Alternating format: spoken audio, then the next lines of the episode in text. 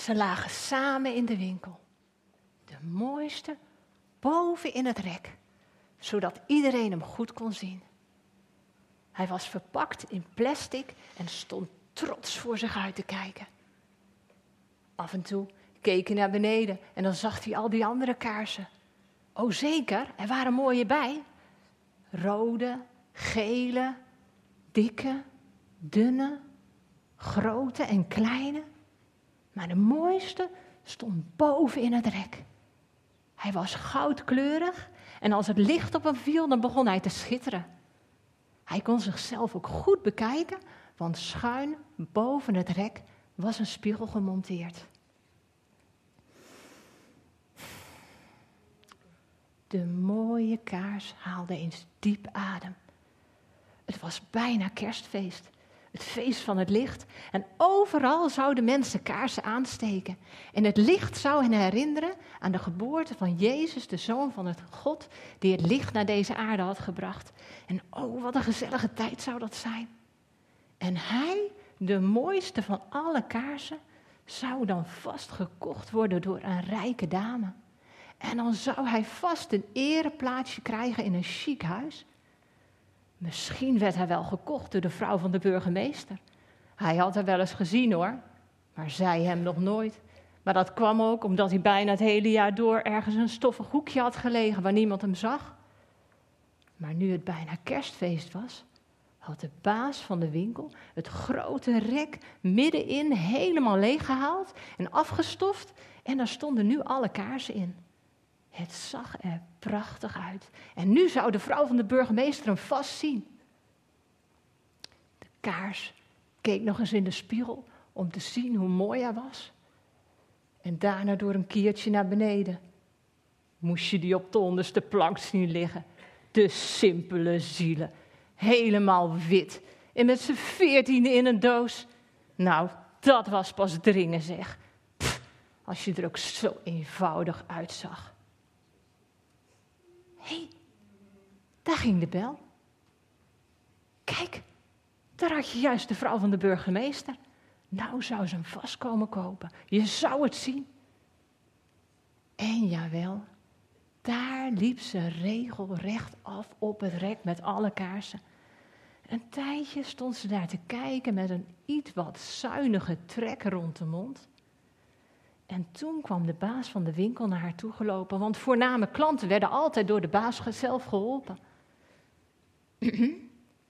kan ik u misschien ergens mee van dienst zijn, mevrouw?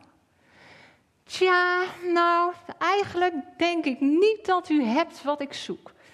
Ik ben namelijk op zoek naar een mooie kaars in verband met de komende feestdagen.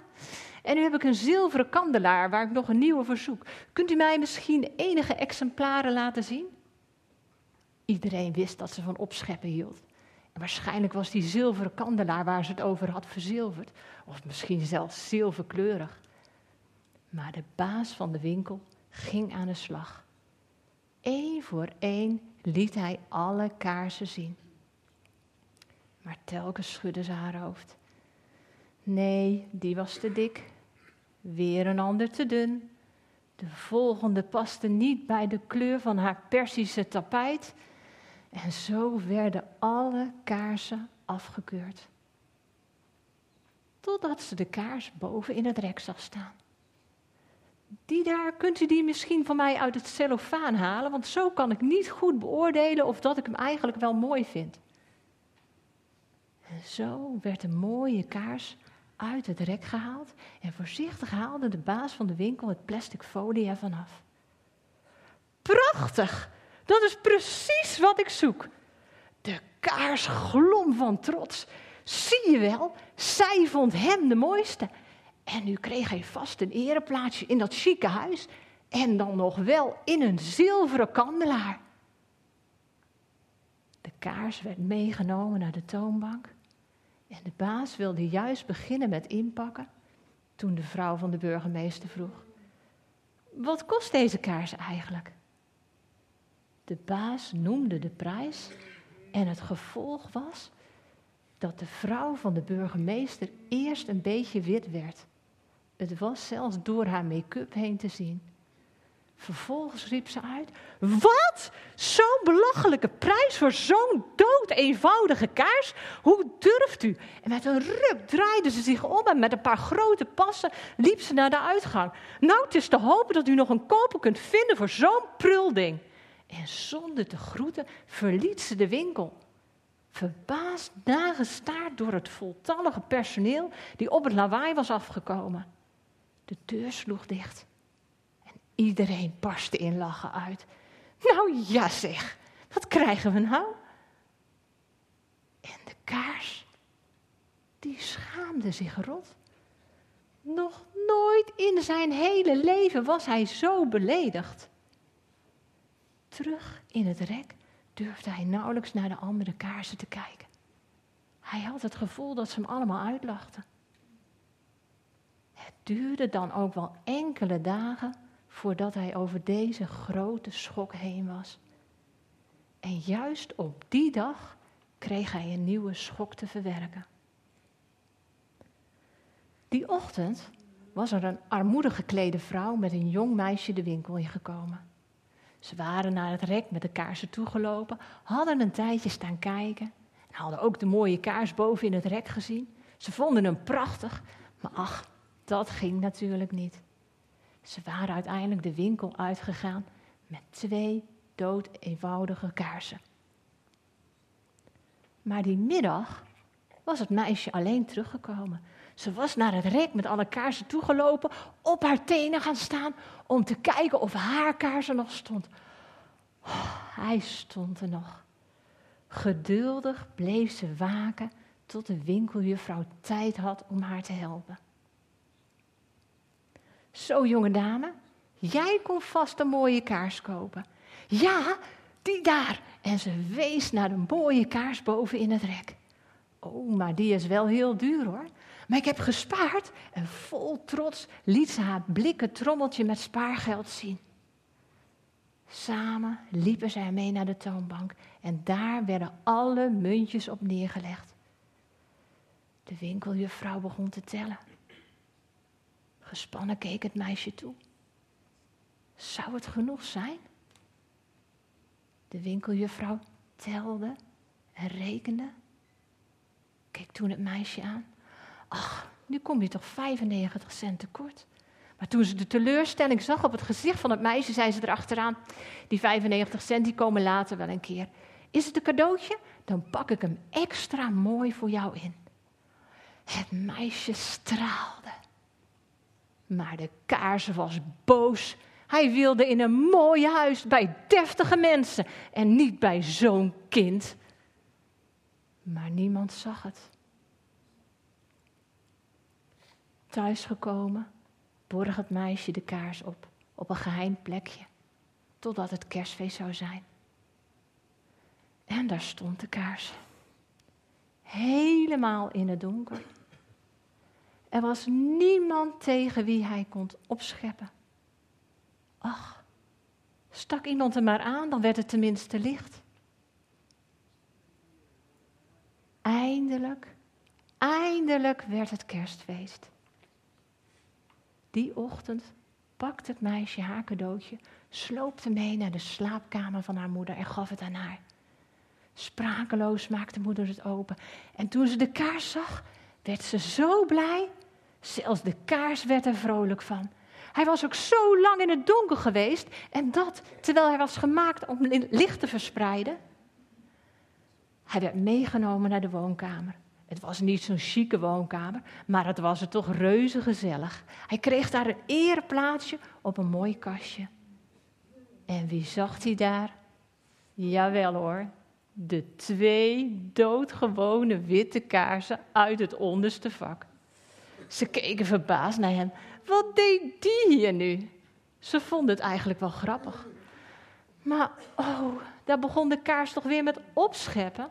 Hij kon nu natuurlijk niet zeggen dat hij in een chiquer huis zou komen bij deftige mensen. Maar hij wist zeker dat hij mooie licht zou gaan verspreiden. Die middag werd het al vroeg donker. Buiten gingen de straatlantaarns aan. En ook binnen werden de lampjes aangedaan. Moeder had extra goed haar best gedaan om lekker eten te koken. En ze wilde juist aan het toetje beginnen toen het ineens helemaal donker was. Weet je wat? Dan steken we nu toch gewoon een kaars aan? Dat is nog gezellig ook. Mag die mooie aan, die nieuwe, die geeft vast het mooiste licht. Precies, dacht de kaars. En zo werd hij even later aangestoken en verspreidde hij zijn vrolijke licht. Oh, wat was dat fijn. De witte kaarsen waren teleurgesteld. Zij wilden ook zo graag branden. Een poosje ging het goed. Maar toen ontdekte de kaars toch iets vreselijks. Hij gaf nu wel mooi licht, maar hij werd ook steeds kleiner. En dat wilde hij niet. Hij wilde mooi blijven en groot. Hij begon te sputteren en te walmen en zijn vlammetje werd steeds kleiner totdat het tenslotte helemaal uitgedoofd was. Het was nu weer helemaal donker in de kamer. Meisje probeerde de kaars opnieuw aan te steken, maar de kaars wilde niet branden. Nu werden de twee witte kaarsen gepakt en aangestoken. En ze waren zo blij dat ze nog vrolijker hun licht door de kamer verspreidden. Moeder pakte haar bijbel erbij en las voor over het kindje, Jezus, dat geboren werd om licht naar, deze, naar de mensen te brengen. Weet je, Gods zoon werd zo klein om licht te kunnen brengen naar deze donkere wereld. Net als een kaars die steeds kleiner wordt als hij brandt. Wij mogen ook het licht van de Heer Jezus laten schijnen, net als een kaars. Wij worden dan steeds kleiner en de Heer Jezus wordt steeds groter in ons. Mensen zijn gemaakt om licht te verspreiden. Maar als je jezelf te belangrijk vindt, begint je lichtje te sputteren en gaat hij op een gegeven moment uit. Deze mooie kaars, die wilde niet branden. Hij was dus eigenlijk waardeloos. Hij vond zichzelf veel te belangrijk. Maar eigenlijk was hij nutteloos en hadden we er niets aan. Maar als je wilt opbranden voor Hem, dan zal God je een ereplaats geven, zodat andere mensen Zijn licht, de Heer Jezus, door jou zullen zien. Wat leuk om zoveel mensen te zien hier vanavond. Zalig kerstfeest en iedereen, aan wie ik dat nog niet gezegd heb vanavond. Wie van jullie heeft een kerstboom thuis? Met lampjes erin, ballen erin? Ja? Wie heeft onder zijn kerstboom, of in de buurt van zijn kerstboom, een kerststal? Het zijn er minder, hè? Maar het zijn er nog veel. Mijn ouders thuis, die zitten hier trouwens, dus die horen het. Die hadden vroeger een hele mooie kerststal. Van echt, misschien nog steeds, met, met echt riet erin. En dan moest je de lampjes in de kerstboom moest je op, op een bepaalde manier erin doen. Dat er altijd één lampje nog netjes in die kerststal kon schijnen. Hartstikke mooi. En mijn zusje en ik zorgden er altijd voor dat baby Jezus pas kerstochtend in de kribbe kwam te liggen. En dat die wijzen, de koningen, pas 6 januari aankwamen bij die stal. Want drie koningen was 6 januari, dus wij hebben daar altijd netjes voor gezorgd. Daar deden we ons best voor. Maar later, toen ik de Bijbel ben gaan lezen, dacht ik, hé, hey, dat is raar. Die koningen komen helemaal niet op 6 januari. Ja, misschien wel, maar die komen pas als zijn kindje een paar jaar oud is. Wist je dat? Dat die koningen pas aankomen als, als dat babytje al een paar jaar oud is. En daar hadden wij het geduld nooit voor gehad. Als wij twee jaar lang iedere keer die wijze in een stukje verder hadden moeten brengen, daar hadden wij nooit gekund, denk ik. En dat is super interessant aan kerst. We kennen de verhalen. De meeste van jullie kennen de verhalen. Ook al kom je nooit in de kerk, je kent de verhalen. En soms lees je daardoor zo snel over die verhalen heen en verwonder je je niet meer over wat er staat. Daarom wil ik met jullie een kort stukje gaan lezen. Ook een heel bekende tekst vanavond uit de Bijbel. En dan wil ik verwonderd stil gaan staan bij één zinnetje. Eén klein zinnetje. En kijken wat de betekenis daarvan zou kunnen zijn. Niet alleen toen, 2000 jaar geleden, maar ook voor ons vanavond hier in Eindhoven. En het gaat over een groep die Fisher-Price vergeten is. Ja, kijk maar eens goed. Wie zijn ze vergeten? De herretjes, een groep mannen uit die tijd, die ook vergeten werden, denk ik. Die aan de rand van de samenleving stonden. Die koningen, de glimmende kaarsen, die staan er wel. Die trekken alle aandacht. Maar herders, witte kaarsjes, 14 voor de prijs van 12, in een klein doosje, die worden vergeten. Gelukkig is God de herders niet vergeten. Lees maar mee. Het staat ook in je programma gedrukt. Er liggen bijbeltjes op tafel voor mensen die graag een bijbeltje mee willen nemen. Het is een verhaal geschreven door een dokter, dokter Lucas, 2000 jaar geleden. En hij schrijft dit.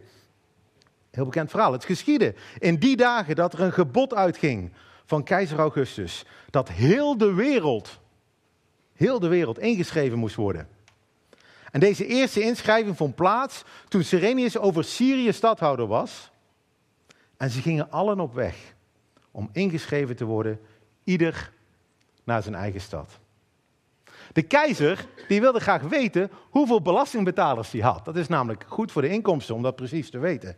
Dus zorgde hij ervoor dat iedereen naar zijn geboortestad moest gaan. En zich daar moest registreren bij de burgerlijke stand. Niet de plaats waar ze woonden. Hè? Denk je misschien waarom niet. Ze hadden toen nog geen gekoppelde bestanden. Dat ging gewoon niet. Dus je moest terug naar waar je geboren was. Daar stond je ingeschreven. En dan was de administratie weer helemaal op orde. En dus gaat Jozef op weg. Van Galilea, een provincie in het noorden, uit de stad Nazareth, naar Judea, naar de stad van David, die Bethlehem heet. Omdat hij uit het huis en het geslacht van David was. Om ingeschreven te worden met Maria, zijn ondertrouwde vrouw, die zwanger was. Jozef moet dus vanuit, vanuit Nazareth naar zijn geboortestad daar in Bethlehem. Dat is, uh, heb ik opgezocht, dat is twee uur rijden met de auto via de Yitzhak Rabin snelweg. Je moet even om uh, Palestina of om het Palestijns gebied heen, want het mag niet zo met een, uh, met een Israëlische auto daar. Um, en je moet tol betalen onderweg. Nou, dat hebben ze dus niet gedaan. Ze gingen te voet. Ze waren niet rijk, ze hadden geen auto. En iedereen was toen nog Palestijn. Was makkelijk. Hè? Ze konden dus wat rechter doorlopen. En zo komen we dan op het klassieke kerstplaatje, wat we allemaal kennen, van een Jozef die voor de ezel loopt met een ezel en een zwangere vrouw daarop. Lopend van Nazareth helemaal naar Bethlehem. En het geschiedde, toen ze daar waren, dat de dagen vervuld werden dat zij baren zou. En ze baarde haar eerstgeboren zoon, wikkelde hem in doeken en legde hem in de kribbe, omdat er voor hen geen plaats was in de herberg. Ik weet niet wat jouw beeld is van die eerste kerstavond. Ik dacht altijd, en misschien ligt het aan mij hoor, ik dacht altijd, ze hebben net gehaald op Bethlehem. Maria heeft al weeën onderweg. Jozef zegt, puf, puf, puf, de, schat, eh, ik moet nog snel een hotel regelen. Ze komen daar bij de Hilton aan. Hij heeft zijn, uh, zijn Hilton Honors kaartje niet bij zich en hij wordt door een boze meneer wordt hij daar de deur ontzegd. Dat was mijn beeld van, van kerst. En dat ze daarom buiten ergens in een of andere stal, of een of andere boerderij terechtkwamen, tussen de os en die ezel. Je weet het wel. Maar dat staat er helemaal niet. Ze waren al een tijdje in Bethlehem, stond er. Toen ze daar waren, werden de dagen vervuld. Hm. En toen kwam die baby. En dat woord herberg, dat heb ik even opgezocht. Wat betekent dat nou? Nou, dat kan van alles betekenen. Maar het is hetzelfde woord dat gebruikt wordt voor gastenkamer of gastenverblijf. Iets wat iedereen in het Midden-Oosten heeft. Een gastenkamer in je huis. Want je hebt vaak familie of gasten over en die wil je een plek bieden. Waarschijnlijk verbleven Jozef en Maria gewoon bij familie. Ze moesten namelijk naar een geboortestad. Maar omdat er nog veel meer familie was, was er geen plek geen extra bed vrij voor de baby. Dus wat doen ze? Ze, leggen, ze wikkelen die baby in wat doeken en ze leggen die beneden in een kribbe bij de dieren die daar stonden, beneden in huis. Want dieren laat je niet buiten staan, dan worden ze gejat. Bovendien is het lekker warm binnen. Die dieren die zorgen voor warmte. En misschien was het helemaal niet eens zo ongebruikelijk in die tijd dat mensen een baby in een kribbe legden. Dus daar gaat je een mooie kerststal, helaas met je hoogzwanger Maria rijdend op een paard of een ezel. Maar waarom dit belangrijk is, ga ik je zo meteen vertellen. Ik wil eerst naar die herders toe en even doorlezen. Er waren herders in diezelfde streek die zich ophielden in het open veld en s'nachts de wacht hielden over hun kudde. Dit waren ruige mannen. Hè? Ik heb het vast eerder gezegd op kerstavond. Lid van de plaatselijke motorclub. Mannen waar je met een bochtje omheen loopt. Die je niet graag s'nachtjes in een steegje tegenkomt. Mannen die geen goede reputatie hebben. Die overdag geen baan konden hebben. En dus s'nachts de wacht hielden. En soms zelfs gevaarlijke beesten moesten bevechten. Om hun schaapjes te beschermen. En opeens, zie, een engel van de Heere stond bij hen. En de heerlijkheid van de Heere omscheen hen. En ze werden zeer bevreesd. Die mannen kenden geen verlichting, hè? Er was nog geen glow, er was nog geen led, er was nog helemaal niks. En dan komt er in één keer in een donker veld, s'nachts, heel veel licht. Geen wonder dat je dan bang bent. Zelfs als je best wel stoel bent. Dus het eerste wat die engel dan tegen hem zegt is: Wees niet bevreesd, want zie, ik verkondig u grote blijdschap, die voor heel het volk wezen zal. Namelijk dat heden voor u geboren is de zaligmaker, de redder, in de stad van David. En hij is Christus de Heer. Wees niet bang, zegt die engel. Moet niet bang wees niet, zegt hij in het Zuid-Afrikaans. Geweldig. Wees niet bevreesd, want zie, er komt een hele mooie boodschap aan. Er is een redder, een zaligmaker, geboren in Bethlehem. En hij is de gezalfde, hij is de Messias, de Christus, alle drie hetzelfde woord. Waar de Joden al eeuwig op gewacht hadden. Om een volk te redden. En die komt nou. En dit zal voor u het teken zijn, zegt die engel. U zult het kindje vinden in doeken gewikkeld en liggend in de kribbe. Kom daar zo op terug. En plotseling was er bij de engelen menigte van de hemelse legermacht die God loofde en zei: Eer zij aan God in de hoogste hemelen en vrede op aarde in mensen een welbehagen. Ook dat lied gaan we zo meteen zingen. Maar terug naar dat twaalfde vers. Want hier heb ik veel te snel overheen gelezen in het verleden. Hier staat, dit zal voor u een teken zijn. U zult een kindje vinden in doeken gewikkeld en liggend in een kribbe. Waarom zou dat een teken zijn? Als dat zo doodnormaal is als ik net schetste. Waarom zou dit een teken zijn? Die, die, die, die lichtshow, dat was een teken. Een, een, een engel die, die tegen je praat, een ster die daar hangt, dat zijn tekens. Een, een engel die met zijn vrienden gaat zingen voor je, dat is een teken. Maar, maar een kindje? Een kindje, een doodnormaal kindje, gewikkeld in doeken, lijkt me logisch, in een, in een, in een wieg, in een kribbe. Misschien waren er in die tijd al tientallen van dat soort baby's in Bethlehem. Ik geloof echt niet dat Maria de enige zwangere vrouw was die, die daar was in die tijd. En, en, en een kribbe, waarschijnlijk zijn, hebben de herders zelf ook in een kribbe gelegen toen ze klein waren. Hoe, hoezo is dit een teken? Maar het is het toch, het staat er. Het kindje in de kribbe, in doeken gewikkeld, is een teken. Voor de herders, maar ook voor ons vandaag. En ik heb altijd drie punten. En voor degenen die bij willen houden, kindje, kribbe, kruis, drie kan je onthouden. De eerste, een kindje. Al eeuwen wisten de Joden dat er een redder zou komen. Een Messias, een Christus, een gezalfde, die het volk zou gaan redden. Maar het beeld dat zij erbij hadden was dat er een koning zou komen. Of een, een generaal, een, een, een, grote krijgsheer die hun zou redden, misschien wel van de Romeinen. Niemand had verwacht, niemand, dat God zelf als kindje naar de aarde zou komen. Terwijl ze het wel hadden kunnen weten. De, de profeten spraken al jaren over een jongere vrouw die zwanger zou raken en een kindje zou baren dat Emmanuel zou heten. En Emmanuel betekent God met ons. Maar niemand had verwacht dat het letterlijk zou zijn. God met ons, God als één van ons. God zelf, een almachtig God, schepper van hemel en aarde, die zich dan zo klein maakt. Weerloos, kwetsbaar als een baby, in een arm gezin opgroeit. Niet in een paleis, tussen de dieren. Niet afgeschermd van pijn of verdriet of ellende, maar juist midden in het leven. Weet je, er zijn best veel momenten in mijn leven en misschien ook bij jullie, dan denk ik, God snapt het niet. God snapt het niet. God snapt er helemaal niks van. Maar, maar God snapt er alles van. God heeft ervoor gekozen om als kindje de wereld in te komen, om op te groeien in een doodnormaal gezin. Daarom kan hij zich met ons identificeren. Hij begrijpt ons. Hij weet wat het is om pijn te hebben. Hij weet wat het is om angstig te zijn, om verdriet te hebben, om honger te hebben, om dorst te hebben. Jezus was een nobody. Een nobody. Een noob, zouden mijn zoontjes zeggen. Een noob. Uit Nazareth. Hè. Een noob.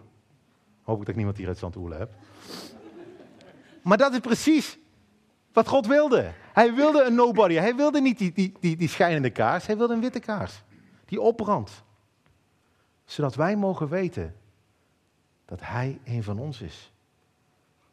Daarom roept hij ons ook op om te zorgen voor de armen. Om voor de weduwe en de wezen te zorgen. Omdat hij daartussen opgroeide. Het is een fantastisch lied. Alweer wat ouder. Van Joan Osborne. Misschien ken je het. Met een aantal hele mooie vragen erin. Luister maar eens naar vanavond als je wil. Het liedje heet One of Us. What if God was one of us? Wat, wat als God een van ons zou zijn? Gewoon een vreemdeling op de bus, zingt zij. Kerstmis beantwoordt die vraag. God kiest ervoor om een van ons te zijn. Door het kindje Jezus. Die gewoon in de bus zou zitten als hij vandaag de dag geleefd had. Als er toen een bus geweest was. En dat is niet te bevatten dat God dat zou doen. Dat hij zich zo klein maakt dat hij onderdeel wordt van zijn eigen schepping. Daar moet je over nadenken. Maar John Osborne heeft een tweede vraag. Een derde en een vierde, maar ik noem er maar eentje vanavond. En die kan best binnenkomen. Hij zegt, ze zegt dit. Als je God kon aankijken. Als God een gezicht zou hebben. Zou je dan durven kijken? Zou je durven kijken als dat zou betekenen dat je daarna niks anders kan dan geloven? In God? In de hemel? In Jezus? Zou je dat doen? Zou je dat durven? De herders wel. Ze worden uitgenodigd om te gaan kijken naar een kindje in een kribbe. Ze mogen God aankijken. Als eerste. Nou, die kribbe. Waarom zou die kribbe een teken zijn? In de jaren tachtig woonden wij in Californië. En mijn, uh, mijn pa heeft een handje ervan, kan die bevestigen, om nog een keer met, met onze auto af en toe van de gebaande paden af te gaan. Uh, avontuurlijke wegen te rijden, zullen we maar eventjes noemen. En in de jaren 80 had je nog geen Google Maps en je had nog geen GPS. Dus je kon nog wel eens ergens uitkomen waar je van tevoren niet verwacht had dat je uitkwam. En op een gegeven moment rijden wij in de bergen achter Santa Barbara. En misschien, mijn zusje wist het nog, ik heb het er straks gevraagd. En we komen bij een zijweg en daar staat een heel groot metalen hek. Kon hem niet meer vinden op Google. En op dat hek stond een enorme adelaar. Teken van de Verenigde Staten. En het hek stond gelukkig dicht, anders waren we denk ik uh, gewoon doorgereden. Um, maar later beseften wij dat dit vrijwel zeker achter dat hek een enorme ranch was. Van deze meneer. Wie weet wie die meneer is? Rancho del Cielo. De ranch uit de hemel. Daar woonde Ronald Reagan, waarschijnlijk, denken we. De 40ste president van Amerika. Mijn favoriete president, maar dat is niet, niet zo belangrijk. Maar denk je nou, hier gaat mijn punt, dat als wij aangebeld zouden hebben mijn pa belt aan. Hello, I'm Henk from Holland. Ik weet niet of hij het zo had gedaan hoor. Maar denk je dat hij dan open was gegaan, die mooie poort? En dat wij dan naar binnen hadden mogen komen?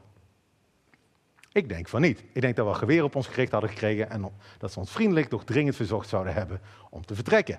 Maar als koningin Beatrix destijds voor die deur had gestaan en had aangebeld en had gevraagd: I'm Beatrix from Holland.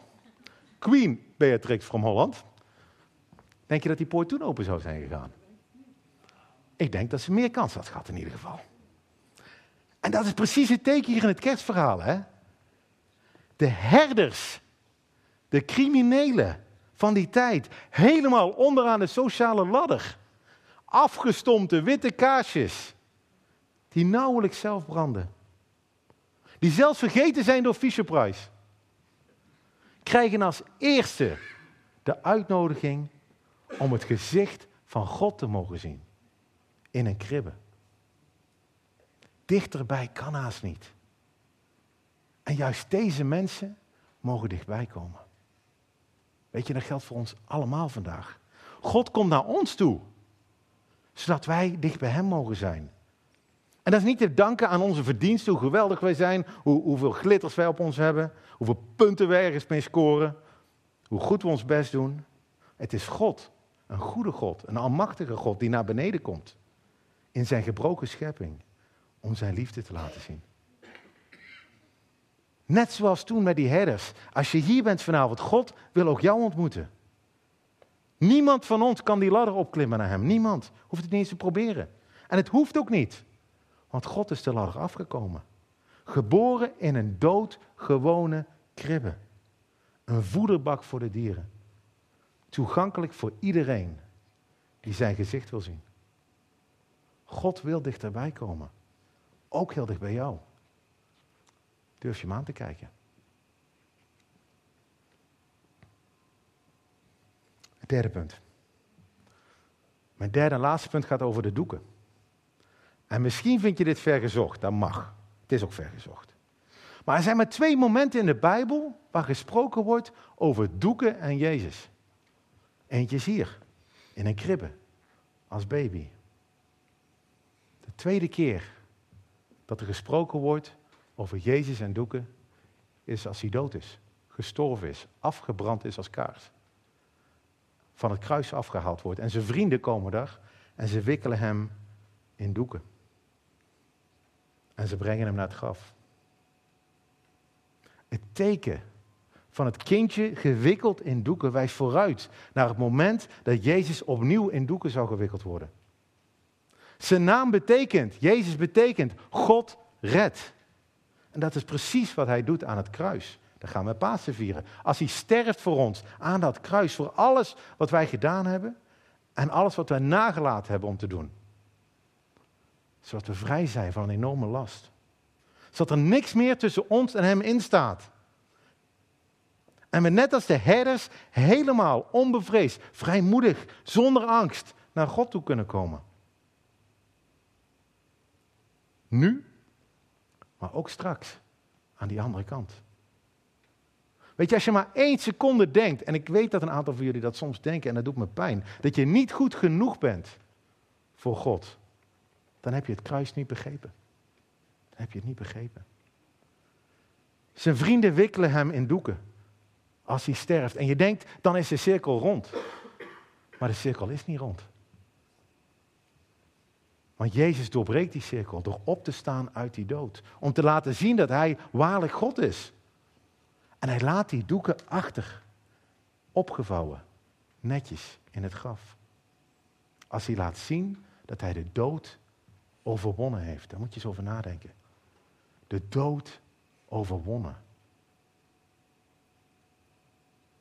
Dat gaan we Pasen weer vieren. Maar nu is het kerstavond. En met kerst vieren we God wordt één van ons. God wil bij ons allemaal komen. En uiteindelijk zal hij voor ons sterven. Een kindje, een kribbe en een kruis. Dat is het kerstverhaal. En waarom doet God dat? Waarom kiest hij ervoor om dit te doen? Want het had hij niet hoeven doen. Om aan ons allemaal te laten zien hoeveel hij van ons houdt. Hoeveel, hij, hoeveel liefde hij voor ons heeft. Kerstmis is het grootste geschenk van God aan ons, omdat hij zichzelf aan ons geeft. Daarom zijn we hier als brug. Daarom blijven we deze boodschap iedere week weer verkondigen. Niet alleen op kerstavond, maar ook op zondag. Omdat iedereen in Eindhoven mag weten en mag ervaren en mag voelen en mag begrijpen hoe groot de liefde van God is. Mijn laatste zin is een tekst van de apostel Paulus, die allemaal kerken gesticht had aan het begin van de jaartelling. En hij was een kerk gestart in Efeze en daar schreef hij brieven naar. En in één brief schreef hij een gebed, en dat geldt ook voor ons vandaag, dat we ten volle mogen begrijpen wat de breedte, de lengte, de diepte en de hoogte is van de liefde van God. En dat we die liefde ook mogen kennen En die liefde gaat alle kennis en wijsheid te boven. Gods hart klopt. 2000 jaar geleden al, toen hij zijn zoon naar deze aarde stuurde, in een kribbe in Bethlehem, maar ook vandaag nog. Gods hart klopt. Ook voor jou. Ik wil bidden. God, dank u wel dat u bij ons bent. Emmanuel, God met ons. Dat u ervoor gekozen hebt, uit uw enorme liefde voor ons, om één van ons te worden. Om niet op te groeien in een paleis, maar juist in een kribbe, in een kleine stad, in een arm gezin. Zodat we weten, Heer, dat u weet waar wij doorheen gaan.